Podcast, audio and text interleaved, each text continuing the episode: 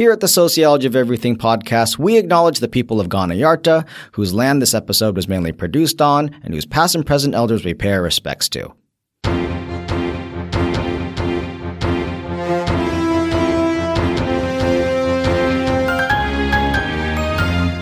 Hi, I'm Eric Hsu. And I'm Louis Everuss. And we're Lou and the Sue, and this is the Sociology of Everything podcast, brought to you by UniSA, the university that evidently has the tallest digital billboard in all of Australia.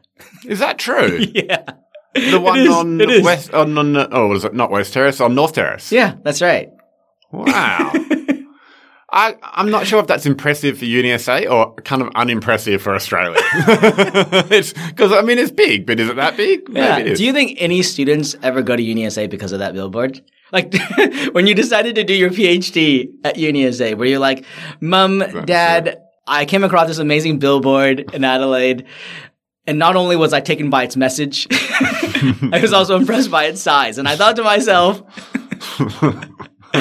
if, if a university can build this amazing billboard, it's worthy of me being a student at this institution. This could be one of your weirdest intros.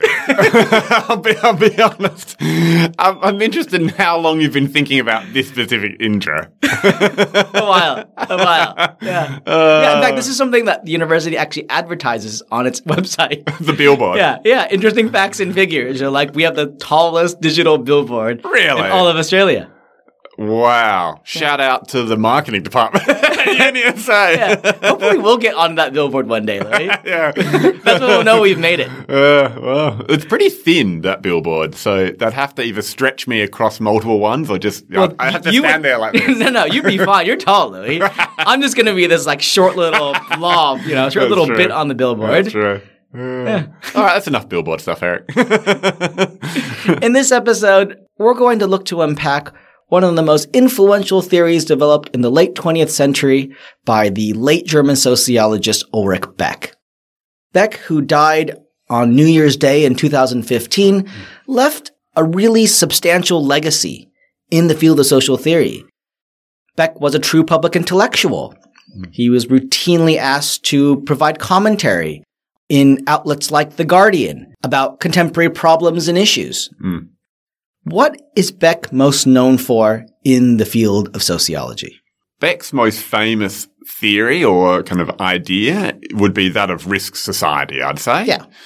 And in writing on this topic of risk society, which we're going to discuss today, uh, Beck wrote kind of, I'd say in parallel to a number of other really big sociologists at the same time, kind of Anthony Giddens, Zygmunt Bauman, Scott Lash. Scott Lash. These figures were sort of tracking some common things that were occurring in the world and uh, they fed off one another's work a bit. But I think one of the reasons that risk society remains such an important topic, and I think you touched upon it in terms of being a public intellectual as well, is that it's really focusing on the big threats that we're facing. it's mm. focusing on the big problems that humanity is having to deal with. Things like climate change, things like potential nuclear disaster. Mm. It's the things that keep people up at night. And Beck provides a kind of theoretical framework to think through these problems, why they might be occurring and potentially how we might deal with them. Yeah. And Beck developed his work over a number of decades, but he's most known for his work on Risk Society, which he first published in the mid 1980s. Mm. The text of his that we're going to examine in this episode is an article that he had published in the journal Theory, Culture, and Society in 1992, bearing the title From Industrial Society to the Risk Society Questions of Survival, Social Structure, and Ecological Enlightenment. And this text kind of captures some of the key elements of his theory.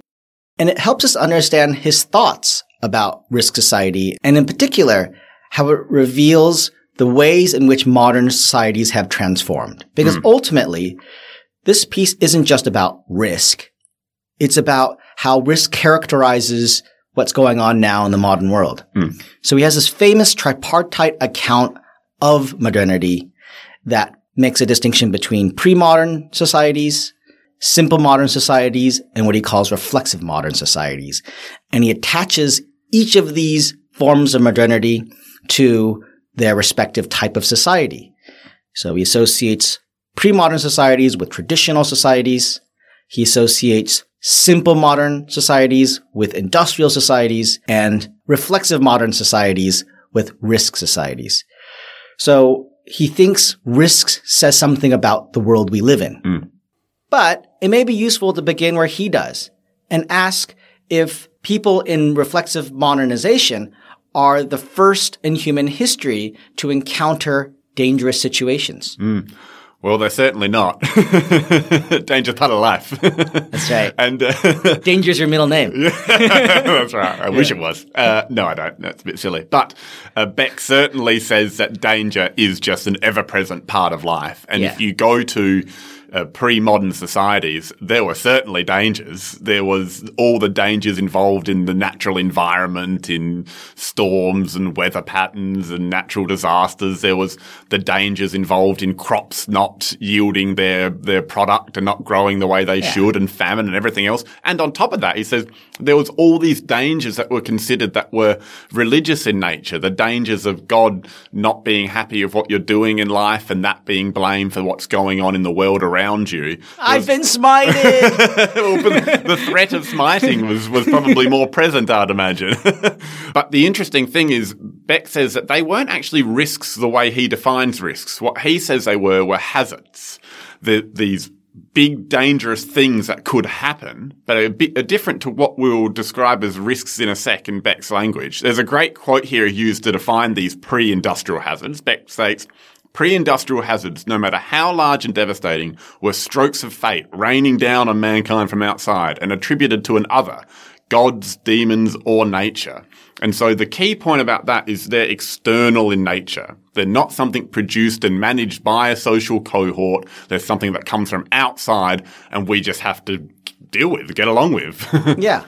And in a modern society or in a simple modern society, our relationship to danger kind of changes, doesn't it? Hmm. Well, we don't just accept it the way we, we potentially once would have. I mean, I, I'm trying to think in a pre-industrial society, what do you do if, you know, your crops don't grow or something goes terribly wrong with, you know, life? There's not really much you can do because it's just this external thing. You just get along with it. However, in modern society, or at least in early modern society, humans don't accept danger in that fashion. We think about danger differently. We think about danger as something we can manage, something we can plan for. We can do something about it. Yeah, we can control it. And this is really interesting for Beck. This is a moment in which we stop thinking about these things as hazards and we start thinking of them as risks. Things that we sort of bake into our decision making process. When we plant our grain, we don't just hope for the best. Maybe if we think it could be a bad year, we plant an extra field Yeah. just in case Or- something goes wrong. Another good example of this could be earthquakes. Earthquakes affect many parts of the world. Luckily, they don't really affect life here yet in South Australia No. and beautiful South Australia, where the University of South Australia is based. What can I say? but they affect many different parts of the world. And there's one reaction we could have to them that would be very pre-modern, which is just to accept that they happen. Mm-hmm. They might radically disrupt our way of life, but in a simple modern society, there's that belief that we can design buildings, mm-hmm. we can design infrastructure that is resistant to earthquakes. Mm-hmm. So that, yeah, we might get a bit of a shake, a bit of a jiggle, and then that's it. We go about our everyday lives because we have applied rationality. We've used science mm-hmm. to do something about something that would normally be very disruptive. That's right. And Beck describes risk as an outcome of techno-economic decision making. It's when, when we do something as part of that action, whether it's building a new building, whether it's deciding to go to university, whatever it is, we calculate what the risks of doing that might be. If that building's going to be somewhere where there's going to be earthquakes, what's the earthquake risk? Going to university, am I going to miss out on having a job over that period and missing that income? All of the unforeseen consequences, we try and make them seeable. We try and calculate what the risks of any decision are. And the ultimate example of this, and Beck talks extensively about this, is insurance. Hmm. Insurance is the ultimate example of managing risks. These days, when we do anything, we take out insurance to try and cover us if something should go wrong. We're hmm. always contemplating something going wrong, and that's risk. Now, Beck doesn't think we merely exist in the era of simple modernity. He and other authors argue that there's been a shift in recent decades, that we now exist in what he calls a reflexive modern world. And he thinks this has then transformed our experience of risk. How would you explain what he's trying to argue here? I think there are a few different parts to it, but one part that's central to this article in particular is the changing nature of the things we're trying to understand as risk. so mm.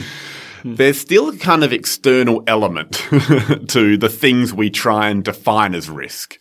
Because what we do when we say something's a risk is we are essentially saying we can understand exactly what the danger is. We can put a dollar figure on the danger. We can calculate it. We can manage it. If there's a likelihood of a flood in an area, we can come up with scenarios for how we're going to plan for that flood. But Beck says the nature of flooding is changing. The nature of the things we're trying to calculate and manage is itself changing. And he talks about these as being modern hazards. Hazards that no matter how much risk planning you do, no matter how much insurance you take out, eventually the hazard will get so large, so dangerous that our risk planning and management won't be sufficient it won't keep up with the hazards that are being created. And another really important point here is there's a reflexivity to it because some of the hazards that are being created in the modern world aren't the natural hazards that existed and were external. They're not the acts of God. they're, they're not earthquakes, but they're dangers or they're hazards that are being created by us through our action and sometimes through our risk management. So I think a different way of putting what you've just explained is that when societies switch from simple modernity to reflexive modernity, they no longer believe that risk is able to be effectively managed. And this is because of what's identified as a risk.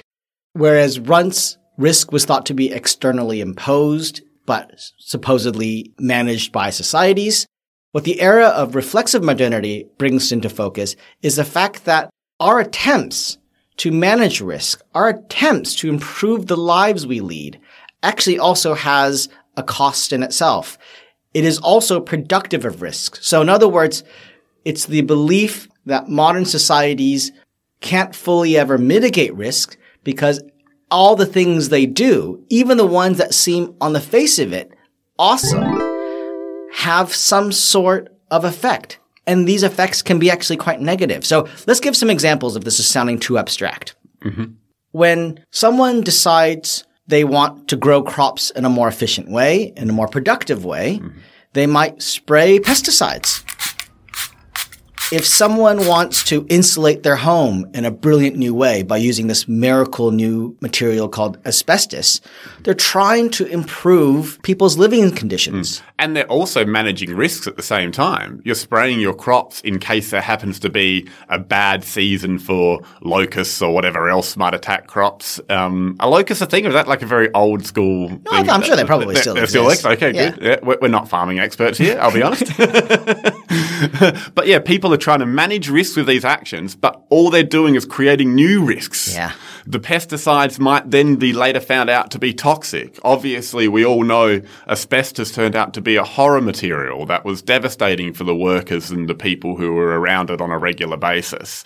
And so every time we're trying to act to mitigate and to control risks, we're creating new risks that then we then have to need to act and mitigate and control. And if we think about what reflexivity is, yeah. the sort of constantly acting and then responding to actions and thinking about the outcomes of your actions as you do them in a never ending cycle. That's sort of what society's doing. And we're always responding to the new risk and creating new risk. a very basic way of understanding the theory of risk society is to appeal to the maxim, there is no free lunch.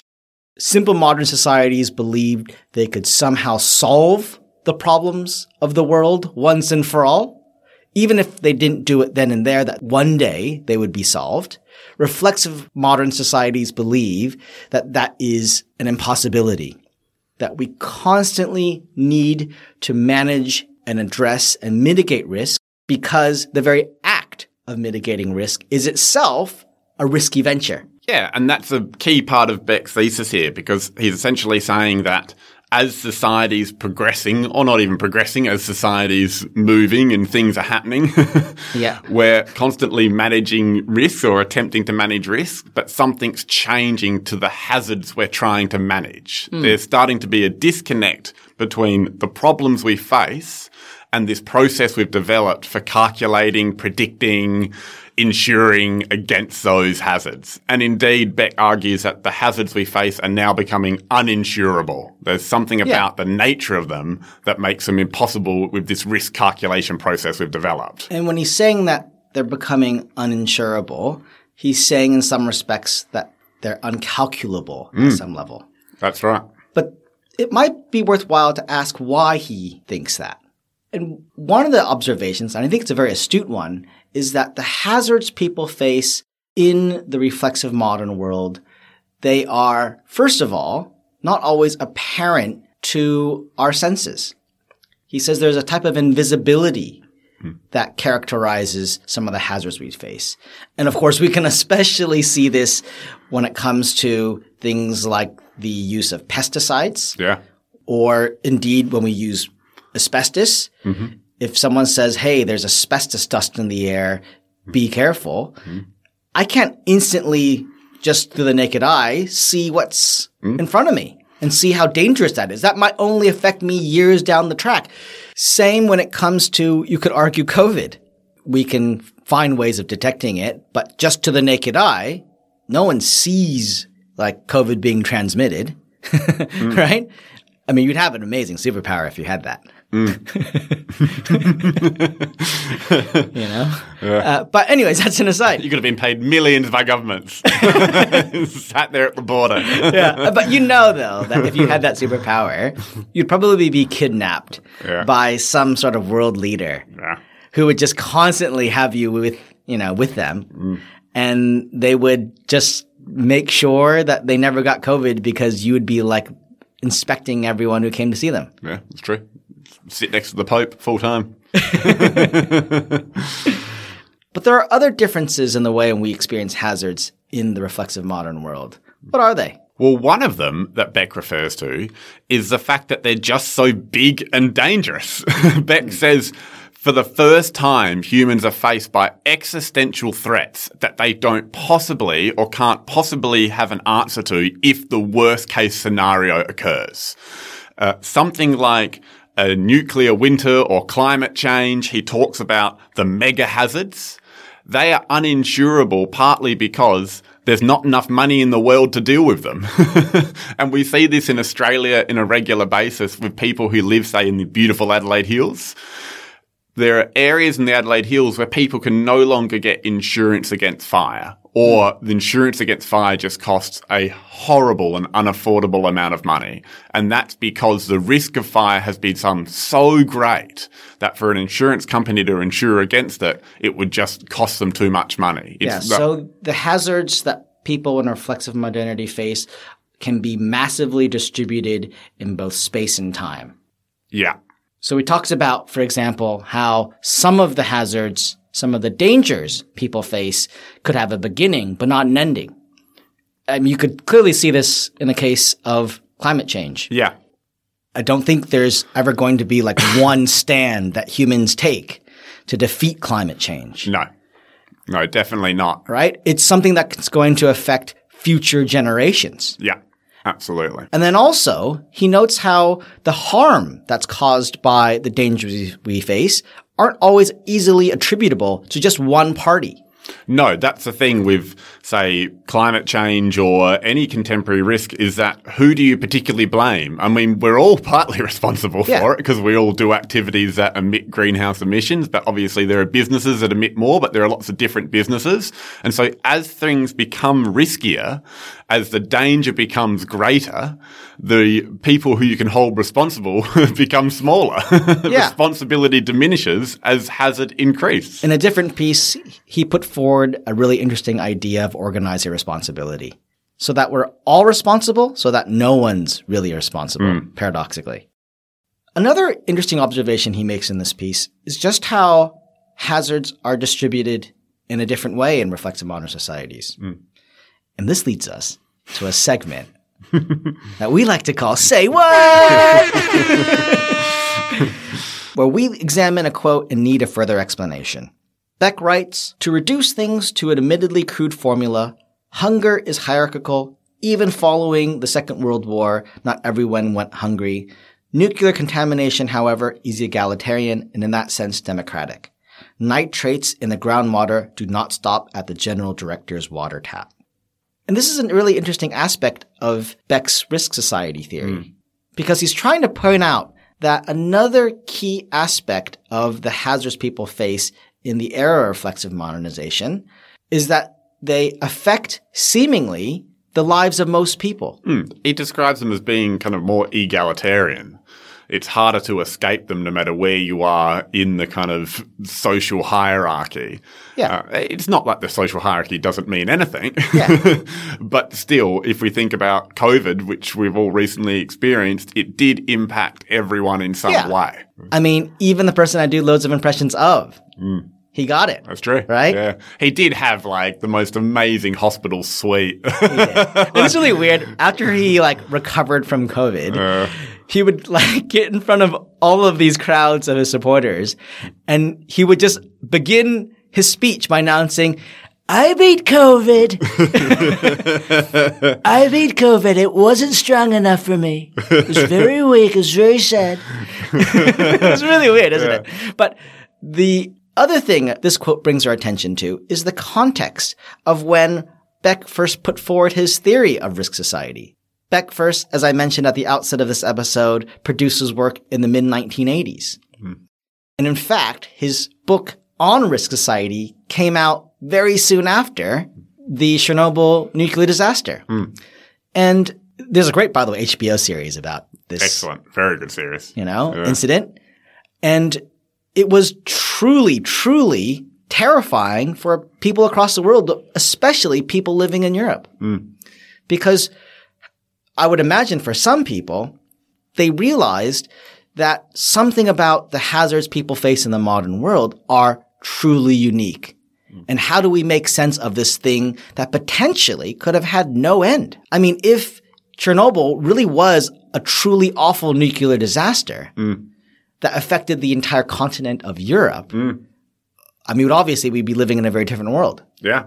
And I mean, that cuts to the very core of Beck's argument because he does see something like Chernobyl or climate change as really posing this huge challenge for the way we organize society. I mean, he describes these events as not only being physically explosive or mm. potentially physically explosive, but being socially explosive. Yes.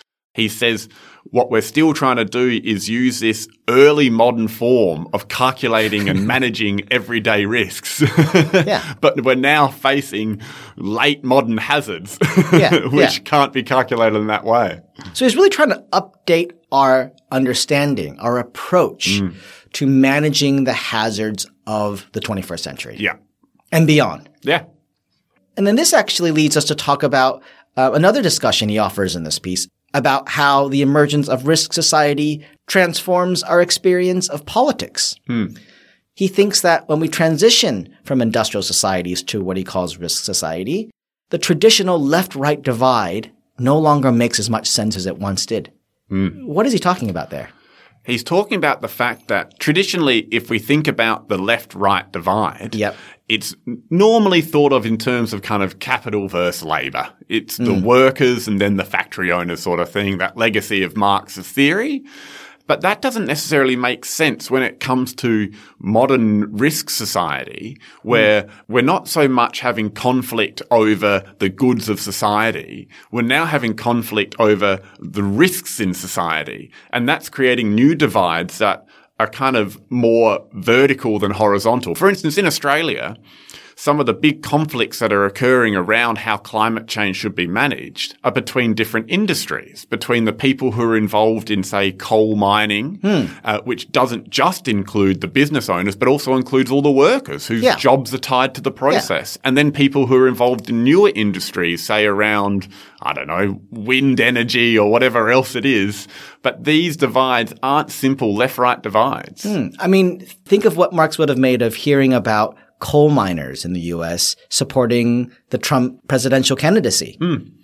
he may not have had the analytical tools that Beck provides us with to explain why you'd have a very working class group of people, the people he would easily characterize as being the proletariat, being so enthusiastic about a candidate who so clearly represents the bourgeoisie. Yeah. And it's because industries like the coal industry kind of sometimes operate in that framework of simple modernity. Yeah. And he makes this really interesting observation that simple modern societies were fixated on how the goods of modernity were distributed. And Marx's work obviously exemplifies this. He thought industrialization was incredible, was amazing. Hmm. He just didn't like, to put it lightly, how the goods of that system were being distributed. Yeah.